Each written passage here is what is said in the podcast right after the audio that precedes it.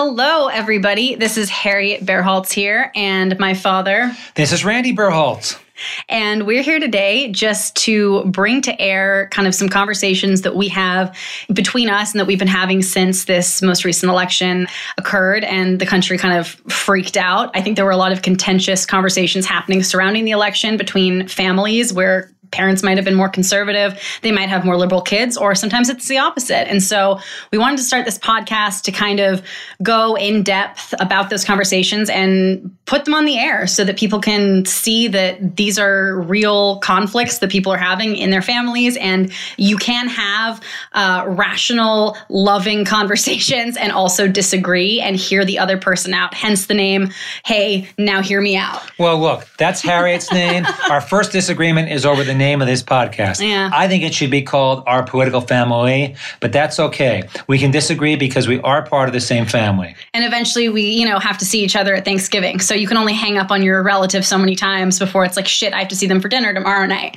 So yeah, that's the whole reason. My father actually is in the Republican Party. I am. So, hey, we're going to give you a bit of background on us and a little bit on on our Political you know, journeys. yeah, that's right. And you know, as you know, as Harriet will finish half of my sentences, a third of them she'll get wrong, but that's okay. This is what families do. The one thing we want to tell you right now is that you know, this is a democracy. In a democracy, people can agree or disagree. You're not thrown in jail for your political views. So we're of the same family. We love each other. You can have different views, and sometimes we're going to agree, sometimes we're going to disagree. But unlike our politicians, I know my daughter's not a bad person, and she knows I'm not a bad person, but we can disagree. And that's how things should be. So I started out my life as a Democrat. I'm from Northeast Pennsylvania in the coal regions of Pennsylvania. I started off as a Democrat. Know, I supported guys like Gary Hart, Joe Biden. I campaigned very heavily for Bill Clinton in his first election. I was a conservative Democrat. I was part of the Democratic Leadership Council. And I remember Bill Clinton ran as a conservative Democrat. But when I tried to get into his administration, I found that a lot of Hillary's people came into the administration, and I could foresee that that party was going to become liberal very quickly. So I left and became a Republican. So I'm a Republican for, I don't say how many years, 20 some odd years now, and I've actually been a former member of the Central Committee for the San Diego County Republican Party, and I'm currently the secretary for the statewide California Republican Party. Yeah, he's pretty high up with uh, in the Republican Party. I've attended many a Lincoln Reagan dinner with him in the past. Uh, been invited outside to, to smoke cigars with the other Republican cronies.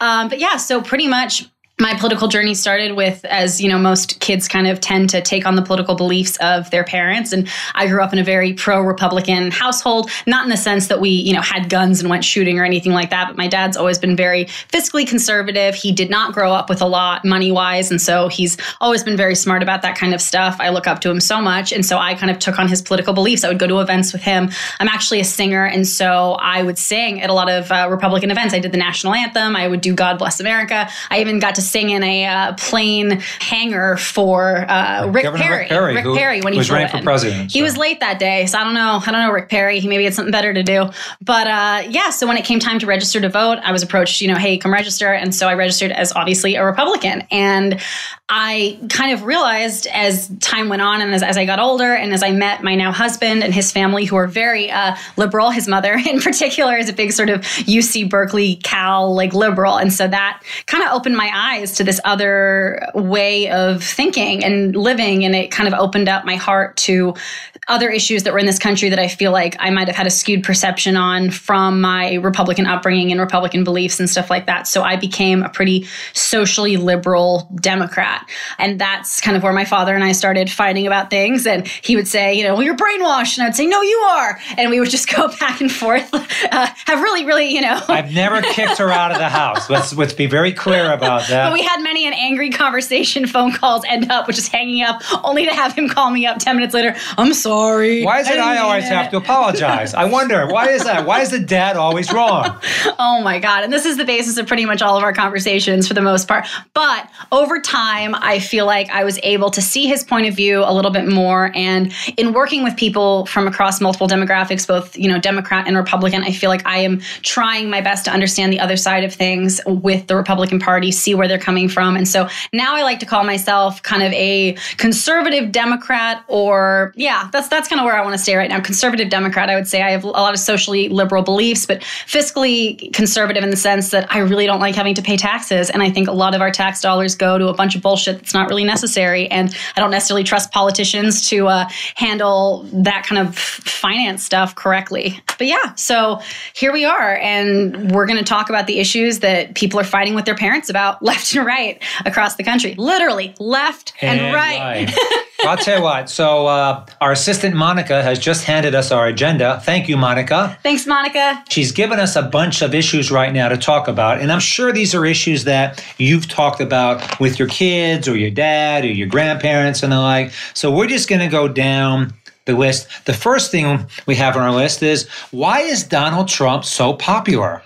Honestly, I didn't understand it for the longest time. I thought people were absolutely crazy. And I was a huge fan of The Apprentice. The Celebrity Apprentice was my jam back in the day. And I was a big fan of the whole, you know, you, fired. And personally, I thought that okay. was where his career Harriet does a great Donald Trump. Do some Donald Trump for us. Oh, Because you God. are you are a great, you, you, she, she does a great accent. Go ahead, okay. do it.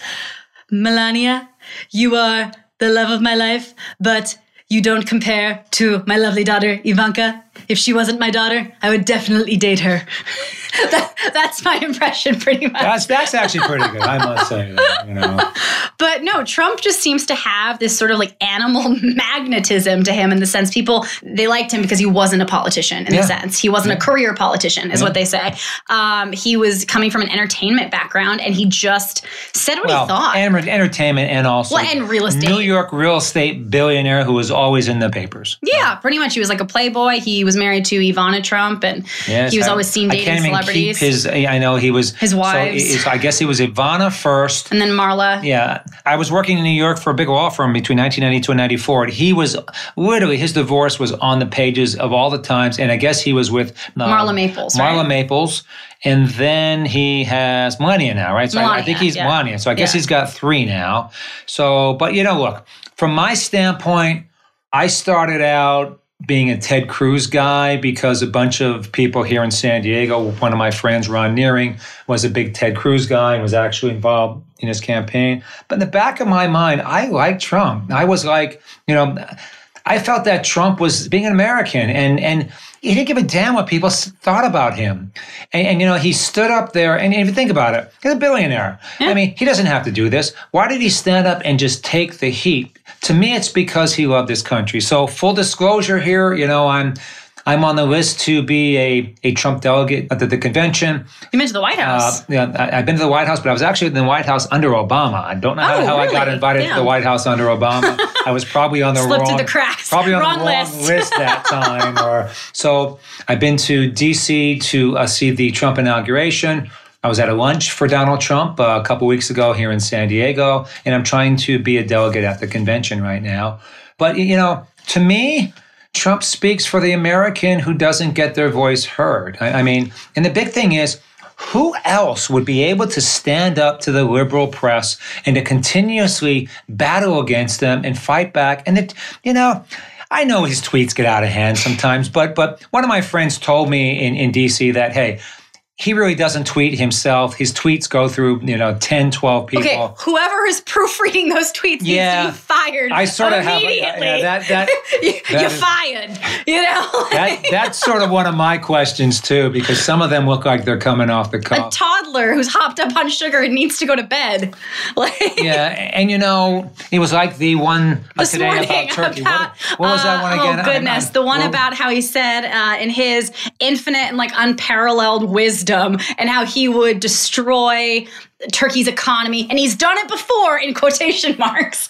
Um, if like they didn't comply with what he was saying, and somebody sent me this tweet this morning, and I said, "Oh, that's a funny meme that somebody created." And she goes, "No, no, no, no. This was a real tweet that he tweeted this morning." I'm like, "Oh God, this is why we're all everything's going to hell in America." But no, I do understand though what my dad's saying in the sense that people like Trump because they feel like he's speaking for the American people, the the little guy, the the person in Alabama who's worked all his life to provide, or, or the veteran, you know know, I understand why people like that like him. Um, but at the same time, I think how in touch can he be with the the little guy? You know, when he's sitting on his golden toilet in his, you know. I don't think it's been shown he's got a golden toilet. no, I'm pretty sure it has okay. in the Time magazine article about him. He's a golden toilet. That was that was actually Was that his golden Yeah, it was. I mean, it, it was in his I house. I thought there was one I'm assuming in- he's using it. I thought there was one in the Queen's house in England. What, what's it called? I doubt that. That's No? too tacky for the no. But Queen, the Queen imagine Queen. Elizabeth with a golden toilet. Come on. I don't want to know what Probably on her in that golden corgis. toilet. Oh, that's right. Right? A corgi golden Corgi toilet. golden Wouldn't toilet. that be great?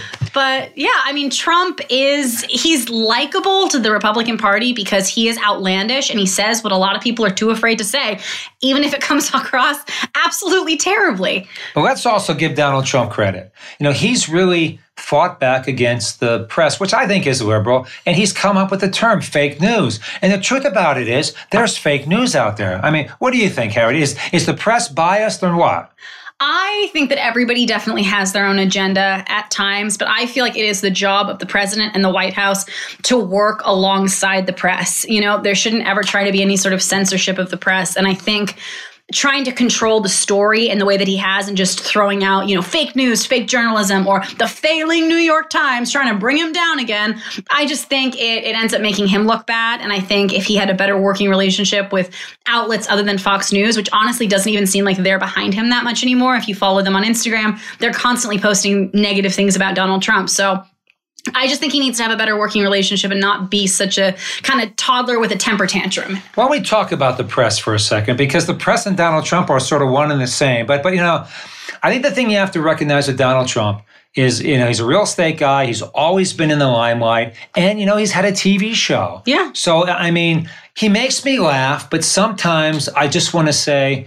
This is good for TV, but this is not how a president should act. And No. that's coming from me. And I love Who you. loves Donald Trump? And I love you, Yeah. Donald Trump, but you know, sometimes I think what you really got to do is pull it in and act a little bit more presidential. And I've seen you, I've, I've seen you act presidential.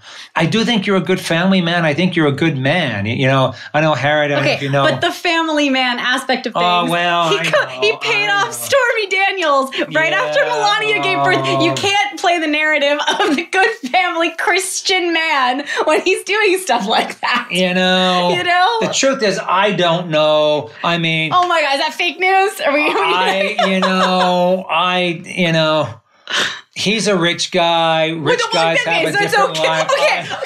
Wow. Okay.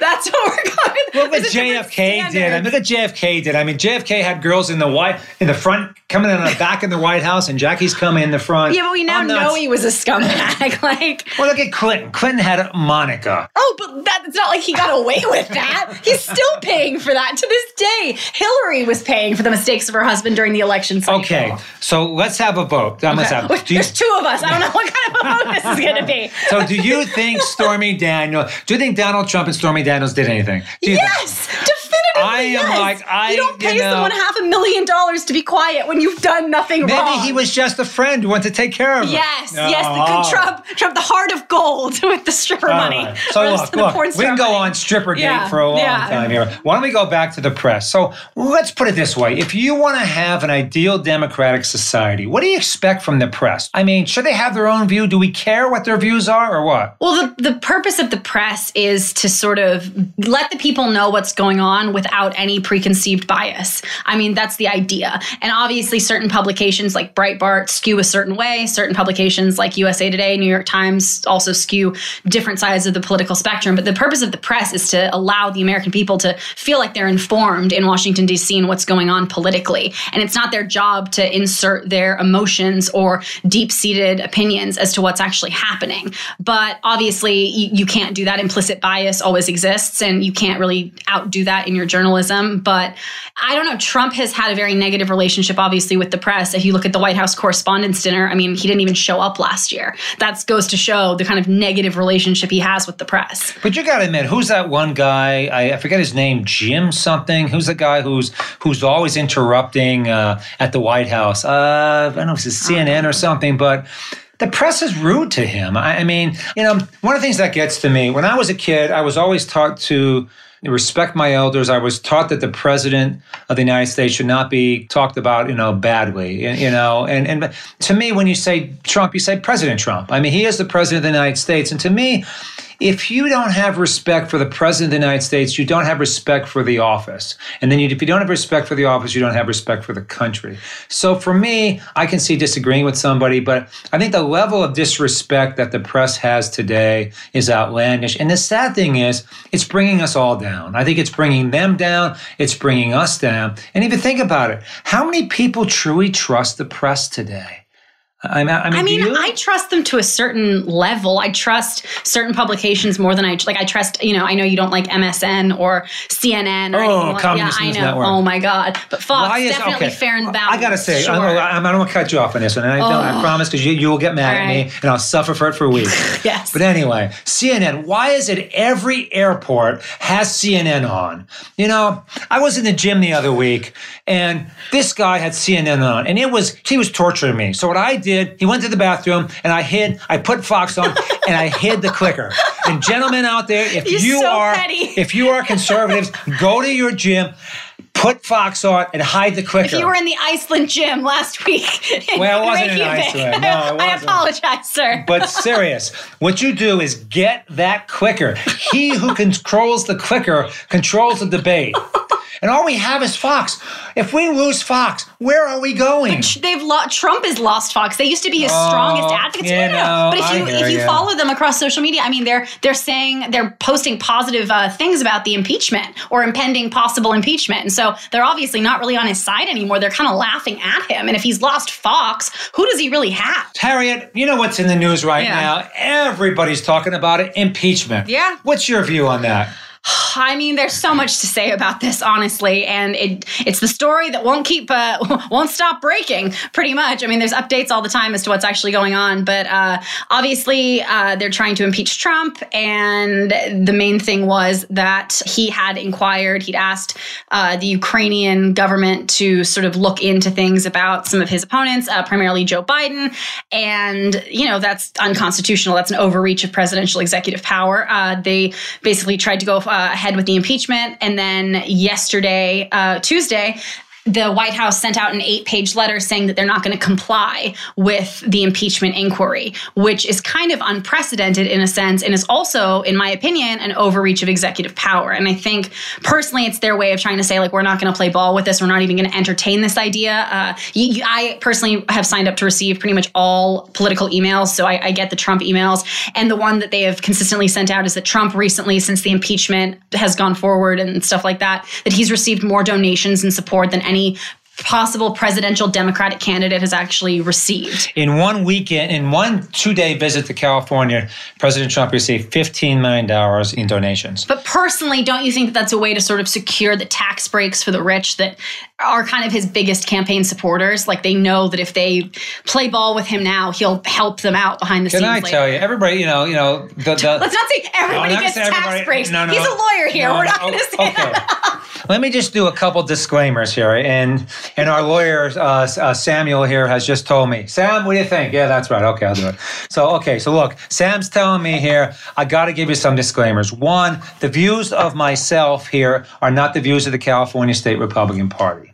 That's one. Secondly, though as Harriet said, I'm a lawyer and I'm a former law professor at Thomas Jefferson School of Law here in San Diego. And, and I was uh, a former adjunct professor uh, at the University of San Diego uh, School of Law and I used to be a lecturer at the, the Rady School of Business. And uh, lastly, I was an adjunct at the uh, uh, Keck Graduate School of Applied Life Sciences, the Claremont Colleges. Also, Again, a Yale Law School graduate, oh, Oxford University Rhodes. Scholar, Cornell. My bills are paid, though. Yeah. Finally, I finally paid off paid my loans. bills. This is why anyway. you think he'd vote for Bernie, right? It's finally just because you know. yeah, because Bernie's going to pay all of our debt. Where the hell were you, Bernie, before when I had all this friggin' debt? But anyway. So I'm going to disclaim for those four entities too. My views are my own, and none of those four entities are involved. But anyway, I'm getting old. I can't remember what the hell you were talking about. the impeachment process. Yeah, but you said something happening. else, though. What else did you say? Uh, just about how the White House had responded, saying that they're not going to entertain the idea okay. of the impeachment. Look, impeachments impeachment. You know, seriously. I, I mean, I mean, look, the Democrats have been talking about impeachment. I promise you went to Yale. Just no, it, it was Yale School of It was Yale Locks. School, yeah. That's where I went. Yeah, it's a lock school. That was a two-year program, locks. I learned all about locks. Let's talk about impeachment. So, look, the Democrats have been talking about impeachment right from frickin' day one, even day minus one. They were talking about impeaching the president. They've tried to have, you know, they said about Russian collusion. Where? Where was the oh Russian Oh my collusion? God. Who was he colluding with? And you know what? You know, the truth of the matter is, the Democrats are more guilty of election integrity issues than the Republicans by far. And and you know what it is though too? The Democrats take their lessons from the CIA. I'm sorry CIA, I love you. You do a great job for us. But what they do is if they're guilty of something, they'll blame somebody else for doing it. Who do you think would collude with the Russians? The Communist Party or the Republican Party? Seriously. But let's get back to the point at hand impeachment. Now, look, presidents can be impeached. Bill Clinton was impeached, but he he obviously still remained in power. he wasn't removed. No, he wasn't removed. So uh, Bill Clinton, you know, gets a sexual act from Monica Lewinsky. Close your ears, Harriet. You're too young to, to hear this stuff. But it was consensual, and I know obviously it was a gross abuse of power in the sense But it was- she felt like she couldn't say no. Uh, Trust me, I get that. couldn't say no. She kept the dress. Oh my Why God. did she keep the dress? She was a gold digger. As Chris Monica- Rock would say, only a white woman would keep the dress.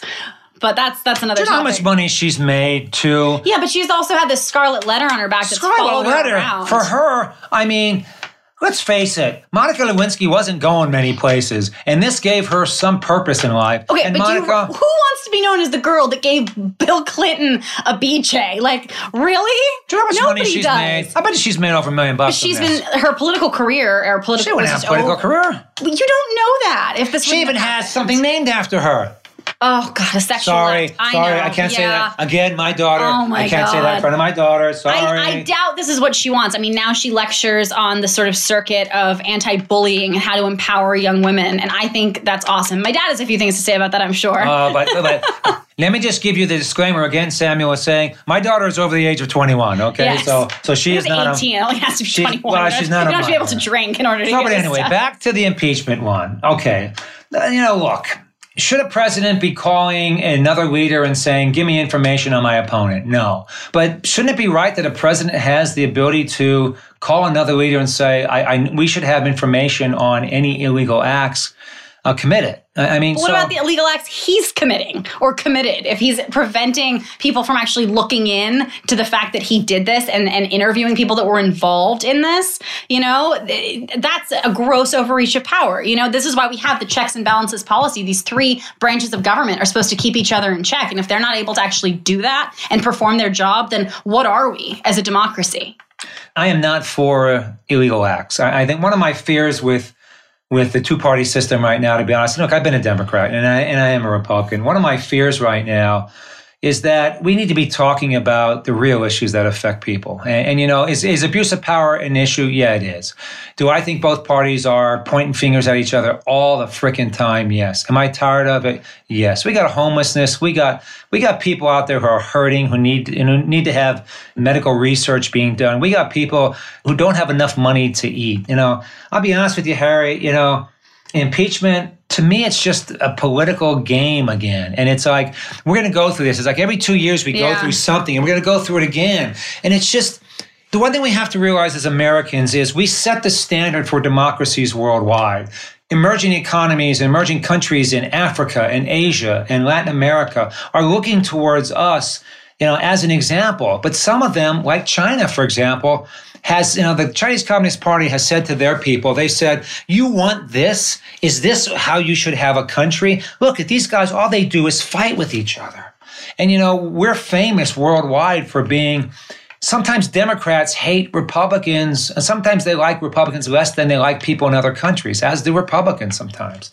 And you know, there's got to be something we can do at some point. And and Harriet and I will be always talking about ways to improve the system because look, the two parties are just ganging up on on America. It seems like you know, and in California we have a Democratic Party that's really a minority party in that the majority are people who are Republicans, the majority are people who are declined to stay. And we got we got a minority party that's just creating havoc out here.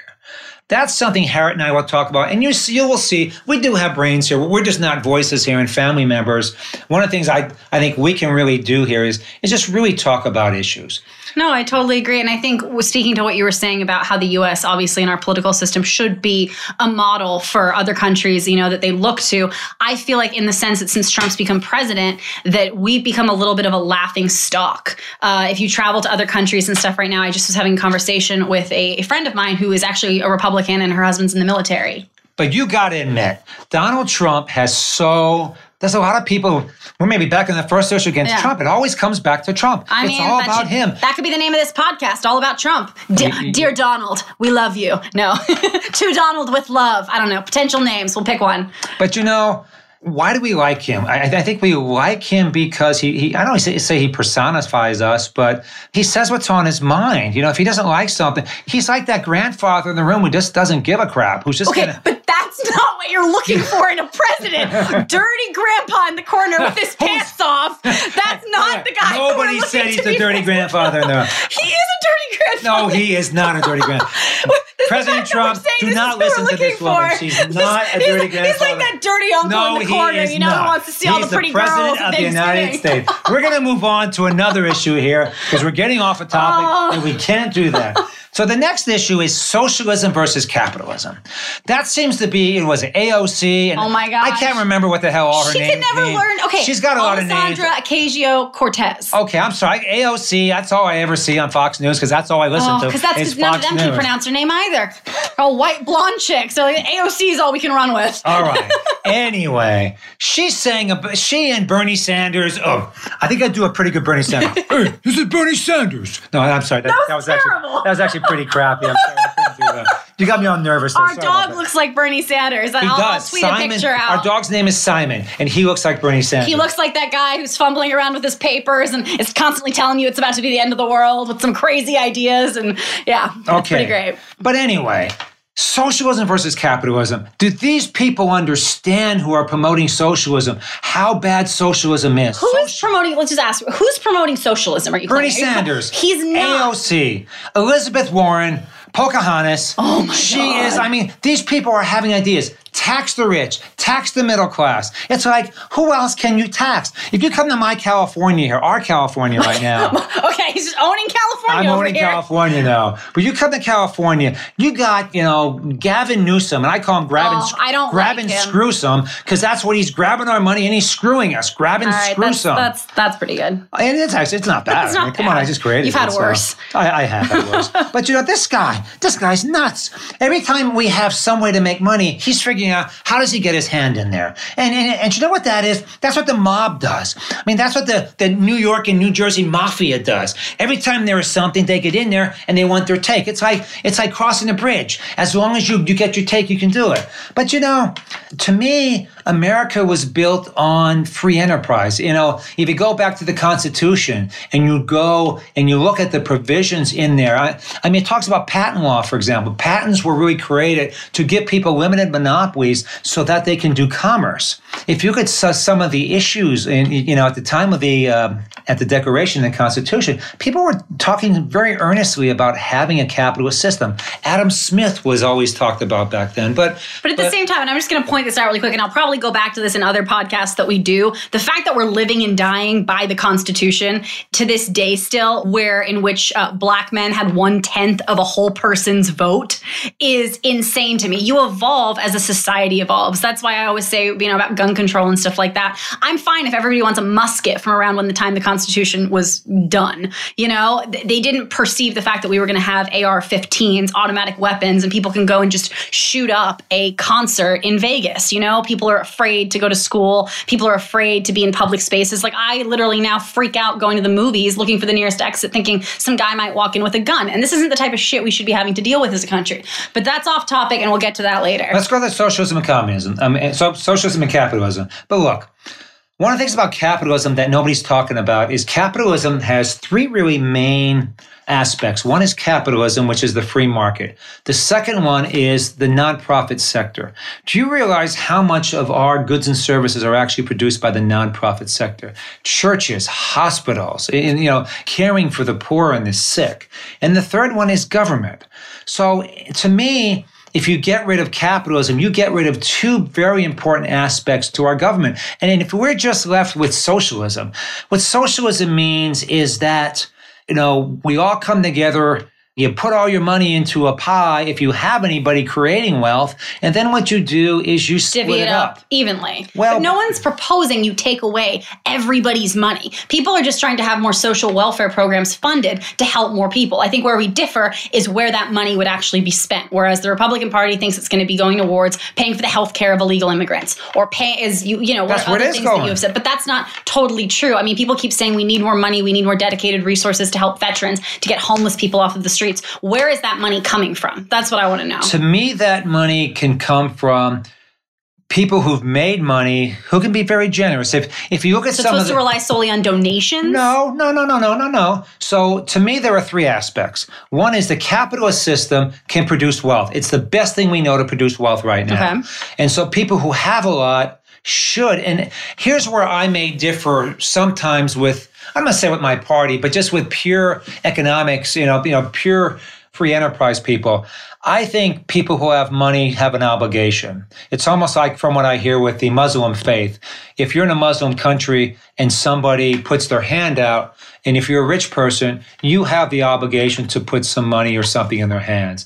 I think everyone who has a certain amount of wealth needs to give some of that, you know, for their own purposes, you know, I don't say trickle it down, but provide for Oh, people. because we all saw how have. great trickle down economics Oh, worked. I hear you on that one. But, but secondly, though, is again, I'm going to go back to the nonprofit sector. Nobody's talking about this. The nonprofit sector is such a booming sector in the U.S.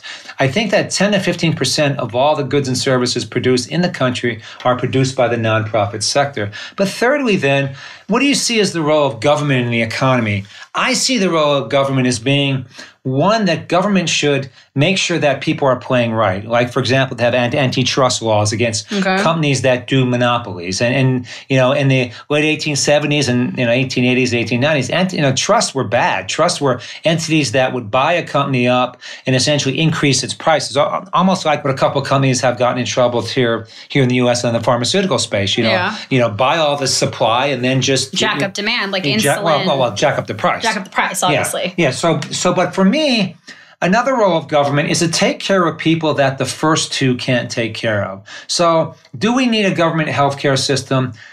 I don't think we need that by itself, but I- do like a social a social net.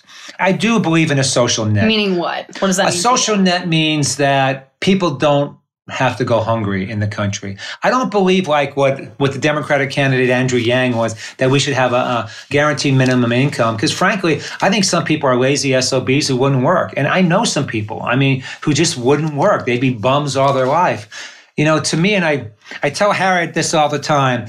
My goal for America would be to produce independent, self-sustaining economic units. I think all kids need to do that. So parents out there, Cut your kids off now. well, I'm not going to say what I do with Harriet right now, but she's not completely cut off yet.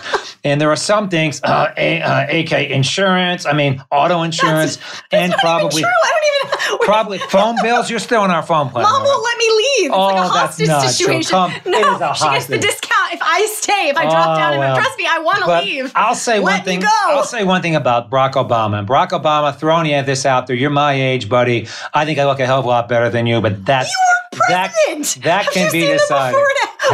Brock, I just my think- dad toot his own horn. Brock, I'll tell you what. You want to have an ab contest? I'll have the ab oh contest Oh my now. God. And I think I'm. I, I think I'm getting. You know, you can You go run the country now. for eight years Oh, and deal oh, with all I'll this tell you. shit. But anyway, oh Brock, my I must. I'm going to throw two bones to you, my friend, and those bones are going to be one pre-existing conditions. You did a great job on that one. I'll be honest Like with you. Like pregnancy should not be a pre-existing You, you condition. twisted the uh, the insurance company's arms and you did a great job, and I, I I commend you for that. And the second one is you did convince them to have all kids stay on the health care plans until what's twenty five? I think 25, Twenty five, and I both of my kids are benefiting from that, and I do commend you for that. You know, to have just a single payer program, I think is crazy.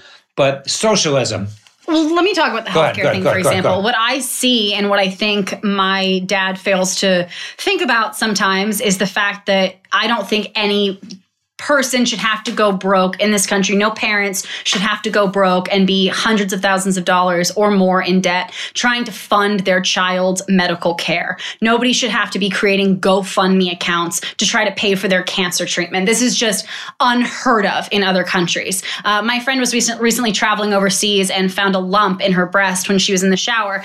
And she went in to see a doctor right away in the country and she was able to get in right away. The nurse came in said, Okay, we're going to get you in for a mammogram. And she Oh, okay. So I'm assuming like I'll go schedule that with the receptionist. She goes, No, no, no, we're not busy. We'll, we'll send you over there right now. Um, just have it done. Had it done, had the results back and the answers, uh, went to go see that doctor the same day for a follow up, was told it was nothing to worry about, all within a day. You think about how that would have gone in this country and walked, walked out without having to pay a single bill. How that would have been in this country would have been it would have taken her a month to two months, depending on the urgency of it, to get in to go see a mammogram. She would have had to have made a follow up appointment with, with her doctor. Depending on what was covered by her insurance, I mean, that process could range anywhere from a $20 copay to a couple grand. And that just shouldn't be how we operate. Life is so freaking hard. You shouldn't have to worry about going into debt if you happen to get a horrific diagnosis. When your loved one is going through an illness, the last thing you should have to be worried about is your house, you know, having to either refinance it or sell it or go into a homeless shelter. That's just my personal opinion. Yeah, let me say here, you know, we've gone through some health problems in our family, and, and you know, uh, I think all of us have had things at some times. And you know, I don't disagree with you about you know nobody should go broke over this. And I'm telling you one thing: if you're an insurance company CEO right now, you better be listening to this podcast because you know we've had issues with all of our family members. And when I have to get on the phone, when I'm either have a health concern or my family does, and I have to fight with you to get coverage for something that should be covered. It's a necessary procedure. Then I, I'll be honest, I think you're the scum of the earth. I'll say one thing. I, I agree with Harriet that nobody should have to go broke, you know, when they're sick. And I think people are being taken advantage by our insurance companies here. You know, for one of my daughters, we had an incident recently. I, we got two insurances from them, and one insurance would pay, then the other insurance would pay. We're still going through, you know, insurance problems. For 18 months ago, we had two insurances in place, and I'm sorry, it's not good enough.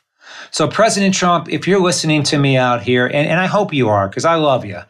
you know, but at the same time, Donald, marry him. No, I don't on. want to be married to Donald Trump. You know, I don't think our two egos would be good in the oh, same God, room. no. Can you imagine that room? But so you, many mirrors. But you know what? The one thing, if you want to have a legacy, and I know you're a good man. I've heard you talk. I, I know you're a good man.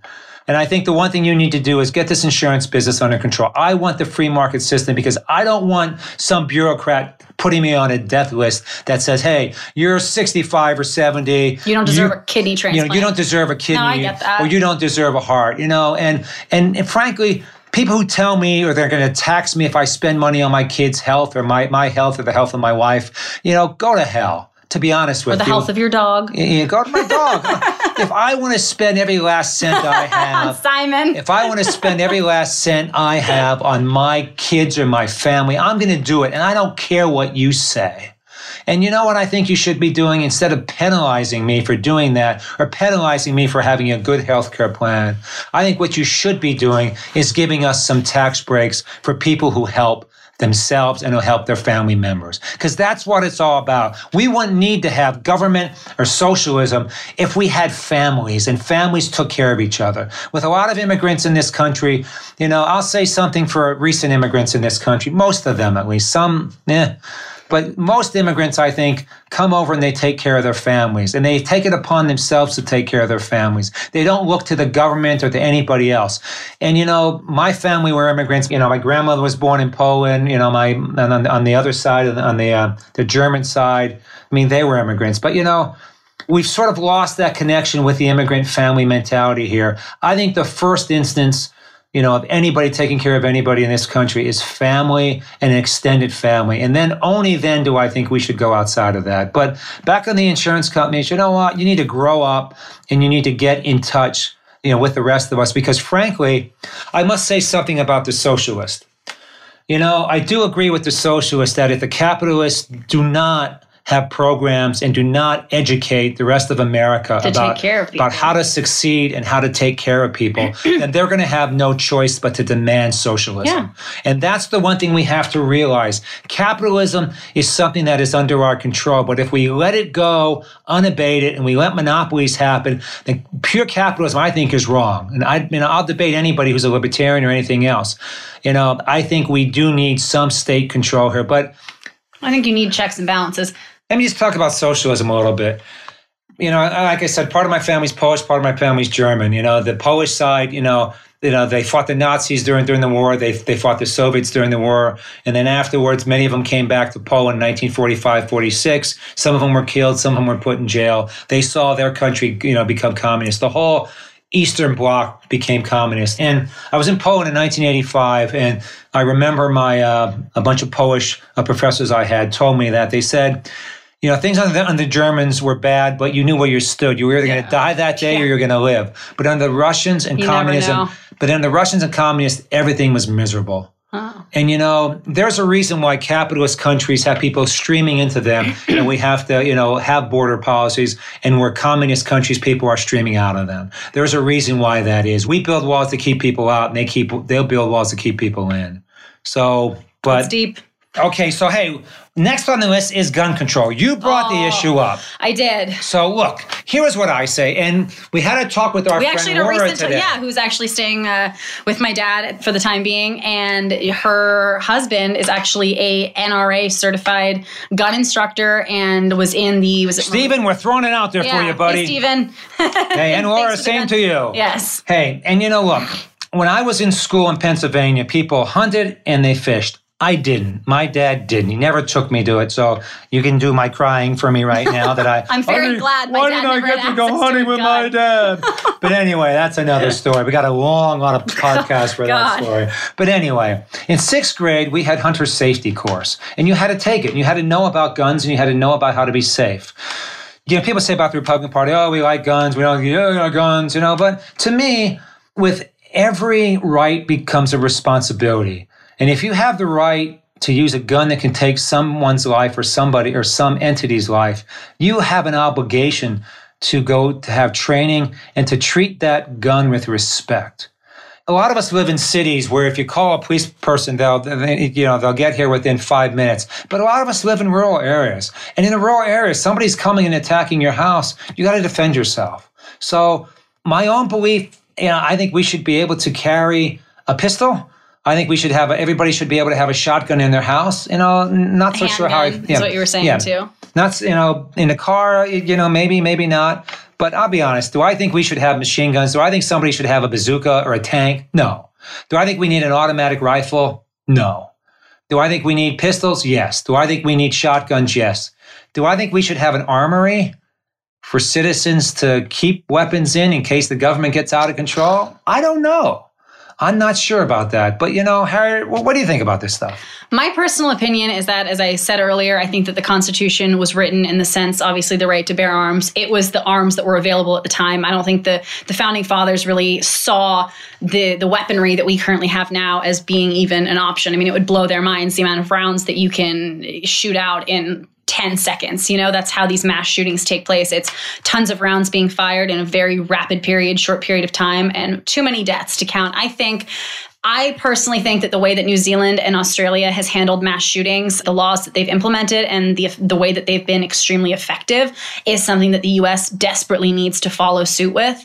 I think that the way in which parents are having to to send their kids off to school, not knowing whether or not they're going to get shot that day. I mean, God, the Sandy Hook massacre that took place was absolutely horrific, along with the movie theater shooting in Aurora, Colorado, uh, the place up in Los Angeles, um, the Country Western bar where there was a, a shooting. I went country western dancing a couple weeks ago, and I have to say, the amount of times that I thought, oh God, somebody could come in here with a gun any minute were way too many. And yeah, I have anxiety, but I can't imagine having to go through active shooter drills. As a child, I remember going through earthquake drills, which I thought was just, you know, oh, whatever. You, you don't really think it's a natural disaster. But the idea of kids now crying, going through potential shooter drills breaks my heart. I probably wouldn't have wanted to have gone to school, you know, and and just the idea that parents have to worry about go having their kids go to a movie theater or a mall or God, a a freaking church, you know, the fact that you can't be safe in a public place, a country music concert in Las Vegas, like nowhere is safe or sacred anymore. And I think that if you want to have a handgun, if you want to be well trained and want to have your concealed carry permit, I know it's a three day class. Sometimes it's even a day. It's about an eight hour course.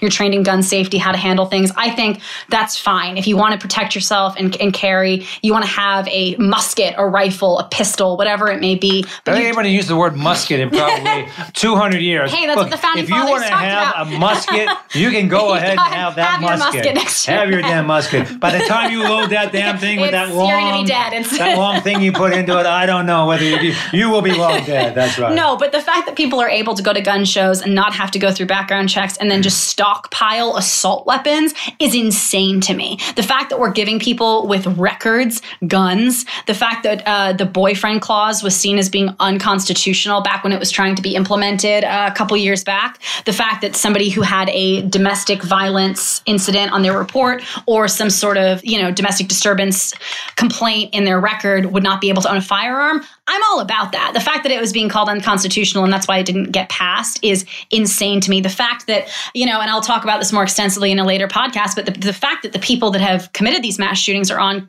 most of the time copious amounts of psychiatric medications, I don't think people that are currently under psychiatric care should be allowed to own weapons. I don't. There are too many side effects. One of the side effects of Prozac and benzodiazepines is homicidal tendencies and suicidal tendencies. It's a black box warning on all of these prescriptions, and it's pretty widely reported. And the one thing that I was kind of talked to about recently by a psychiatrist that I is a friend of mine, they had said, I, I you know, I tried to make the point, oh, well, you know, women aren't committing these mass shootings, and, and if that's the, the case that these meds can make you homicidal or suicidal, why isn't that the case? And they explained it was a hormonal difference. Women tend to become more suicidal, whereas men with the testosterone tend to have more homicidal tendencies as a result of psych med treatment at times. So that was really eye opening to me, and I, I confirmed that with a couple other medical professionals as well. Obviously, it's not the the stone cold truth, and don't quote me on this. Obviously, I'm not a doctor, but I thought it was just interesting, and I don't. Steve Austin, Stone Cold Truth. Stone cold truth. But yeah, I mean, that's my personal opinion. I think if you want to be a safe gun owner, I think that's fine. Own your weapons. If you live in the countryside, you know, you're going to have a freaking bear or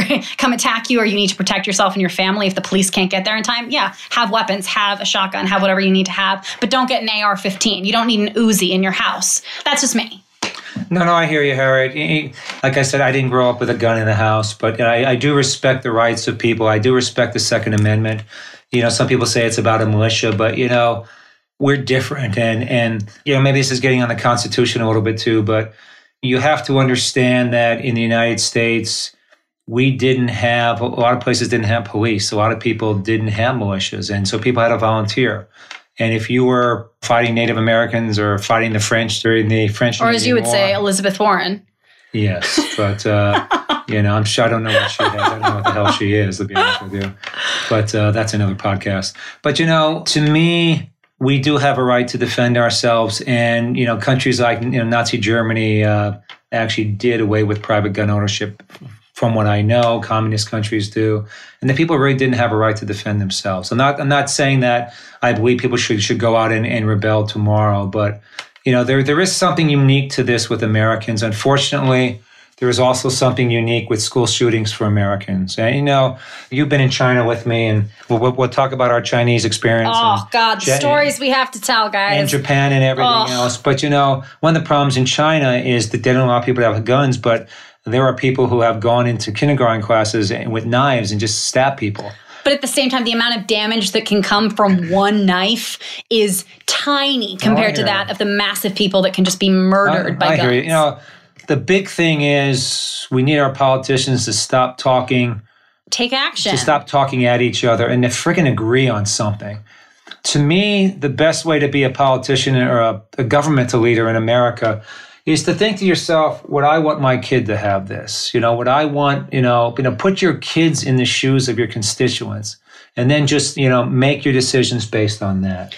Uh, but I'll tell you what, we're sort of getting down here. We've we probably have a couple minutes left, but you know, maybe we can just talk. I, I know we we got a bunch of issues here, Harold, but religion maybe or or That, that's a that's a heavier topic. I feel like we could deep dive into do a like, little bit uh, later. So you got like white We got we got white Oh, privilege. God, white we privilege got is not a- penalty. We got marijuana. So we got a bunch of things. right, let's talk but- marijuana. I feel like that would be a good one to end Go ahead, Because I mean, we're in California. Go ahead. So, So, let's what's talk your about what's it. your view? So what's So your view on marijuana? my view is, I think obviously the, the mar- marijuana is an interesting topic. I was at music school, Berklee College of Music. What what for a while? I don't honestly know if we have a mascot. I think we might be the Penguins or the Jazz Cats. There's something there, but that, you know, our focus wasn't really sports. But uh, everyone was just trying to scrounge together enough money to buy a little bag of weed on a Friday night. Not me, because quite honestly, weed scares me a little bit. Um, not to say I haven't tried it, but I it's it's not for me. But regardless, I do know medicinally it's been used for many things. You know, uh, neuropathic pain, people with chronic fatigue syndrome, people going through chemotherapy to lessen the side effects. There's a ton of things that marijuana has been used for in a positive sense. Uh, CBD oil has been proven to help kids uh, with a treatment-resistant form of epilepsy. It's shown, you know, great abilities for people with anxiety, uh, veterans with PTSD, and personally, I know the negative side effects of psychiatric meds and what they can do to people. And if you can do something that's natural from the earth to help with whatever it is that you might be going through, and the worst thing it's going to do is give you the munchies, I personally don't see an issue with it. I, I'm happy it's been legalized in California. I think that the taxation on it is going to give us the ability to, to help a lot of people and do a lot of great things. I don't think it's hurting anybody. And I know everybody always says, oh, well, it's going to be like the next drinking and driving. And when you're high, the only place you're either going is to your couch to order Postmates or to bed. You're not motivated to go out there and drive home. That's just not happening. And yeah, I think it should be penalized if you are driving under the influence of anything, whether it be booze, marijuana, like whatever. But I don't think it's an issue. And I think whoever wants to smoke weed over the age of 18 should be allowed to. Like we, it- it's not as bad for you as cigarettes, and everyone's allowed to do that. And you know, government regulation. I think the whole thing of the Republican Party is like, stay out of my body, stay, or well, to a certain degree. But you know, let me do what I want. Don't regulate me. So let people smoke weed if they want. You know. Well, I tell you what, guys, we got about one minute left here. Here's here's my view, and look, this is not, a, like I said, not a Republican view, probably, but you know, I would want to approve something that I would want my own kids to do. You know, it's that standard again, or it's So by that standard, you wouldn't have approved alcohol. Well, yeah, So maybe not, but hear me out on this Okay. one. So, the name of our podcast. Is is Oh, that was pretty good. symmetry, people. Full circle. ya, that's maybe one vote for Harriet's name. But hey, you know, my view on on marijuana is, and, and look, I'm in the pharmaceutical industry. That that's what I do, and we'll talk more about what we do, you know, for for jobs and everything else. But my view on it is, it's going to be one of the biggest frauds that has ever been committed on this country. I, I, I think, and hey, that's that, that's a statement. that's a big thing. But I think CBD oil and some CBD products can be used with people with epilepsy. And I do think there are some uses. But I think the marijuana industry is is using us to sell a drug. And, and, you know, frankly, just like a pharmaceutical company. yes, but a pharmaceutical company supposedly the motto is do no harm and and and solve an issue. The only thing I see happening with drugs is it, it with Gross marijuana. overprescription Well, marijuana it gets you Of high. oxycodone, It gets you high, but-. I know, I hear you. But uh, my view on this one is that what do you want in a society? Do you want a society of people who are burned out? Because marijuana is it is addictive. I don't care what anybody says. You know, but, It can we- be physically addictive if you use it consistently. but you know, and and, and I, I think the levels of THC, but not like a medication. but I think the levels of THC in you know current marijuana are are much greater than. Oh, obviously it's greater Then than the when I was a 70s. That's why an old person smokes weed today and they're like, damn, that stuff's stronger than I remember. But you know, I, I think we have to ask ourselves as a society: one, being a Democrat, how is this progressive? How is it part of a clean economy? I mean, when I was a kid, everybody, you know, all your parents smoked, and, and we everything stunk. My house, my, both my parents smoked two packs a day. It stunk with just weed does not have the same sticking yeah, but you know, but, but, but smoke. I'll tell you that. But at the same time, though, progressives and liberals who like who like the economy, how the hell is smoking pot good for the economy? To me, oh, it's e- great for the economy in the sense that we're able to no, tax but not. it No, so no. I'm sorry. I'm sorry. Not the economy, and don't mean mind the me. environment? Don't mind me. I'm getting. He means the environment. I mean the uh, the environment and and, and you know just climate. Why would I mean- Republicans care? So now you care about climate change? Now you care about climate control? well, in the old days, if you were, we all talked about secondhand smoke. Imagine Obviously. secondhand pot smoke.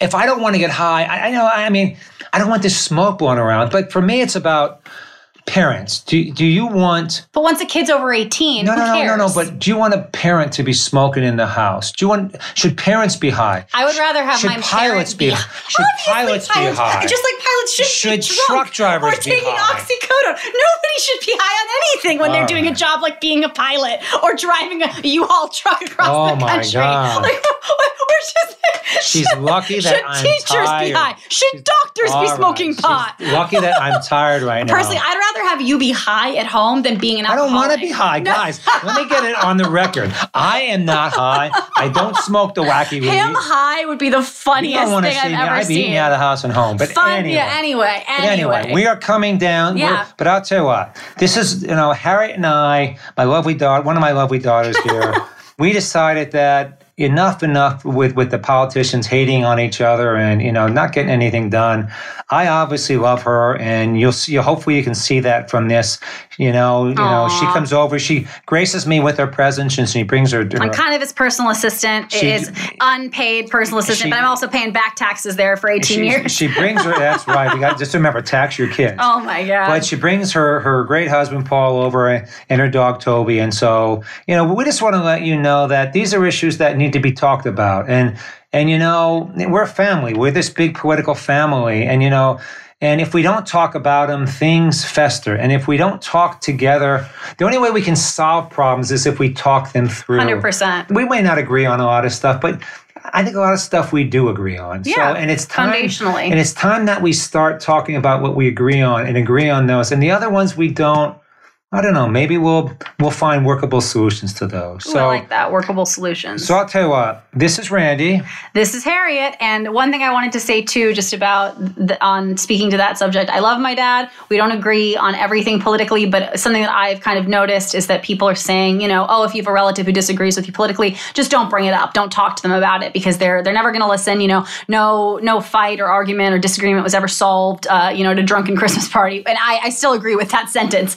Uh, you know, nobody's mind was ever changed in a Facebook comment section. But if you are not having these conversations with your relatives, if you're not having these conversations and hearing out people who you disagree with, you are never going to learn or grow, and change is not going to happen. So that's why I I am so committed to doing this podcast. And I love my dad. He's my best friend. And I think having these conversations, showing at the end of the day we still love each other and can talk about these issues is a great thing. We'd love to have sponsors. We'd love to have guests. Just give us a Yes, call. we're going to be bringing guests onto this show from the. Republican side of things, the and Democrat Demo- side and of things. independents and Greens, We- Celebrities. you know, we want everybody to, to, to be able to participate Yes, here. I agree. And you know what? This is we are a family. We are an American family, and hopefully at some point Harriet and I will have a song that we start this with, and Yes. and, and, and we'll have a song at the end that we finish it with. But for now, this is Randy Yes. signing off, This and is Harriet, and we'll see you guys later to hear best. us out. take care. Bye.